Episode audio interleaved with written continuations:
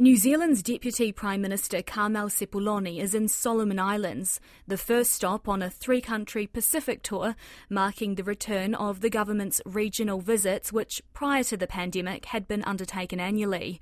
Next up on the Pacific mission is Tonga and then Fiji. R N Z Pacific journalist Susana Suisuiki joins me from Honiara.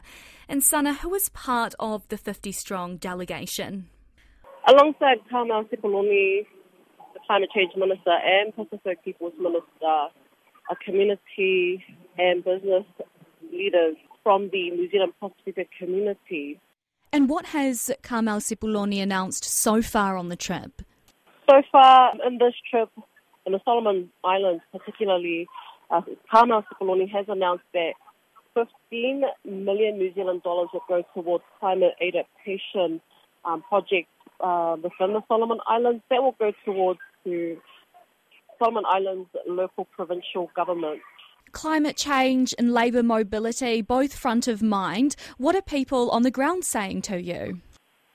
Well, we haven't really touched base on the R S C scheme, but I can tell you that there's also been an announcement by the Pacific People's Minister in which two point five million dollars will go towards a multi-country Uh, program supporting youth in Solomon Islands and Tonga who are not in education, employment or training.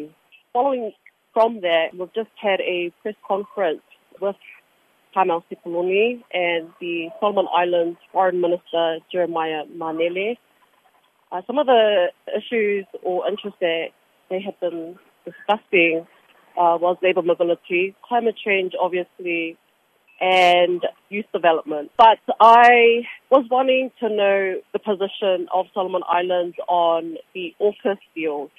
And so Minister Manele has said that Solomon Islands is for the Rarotonga Treaty, that Solomon Islands stands for a nuclear-free Pacific.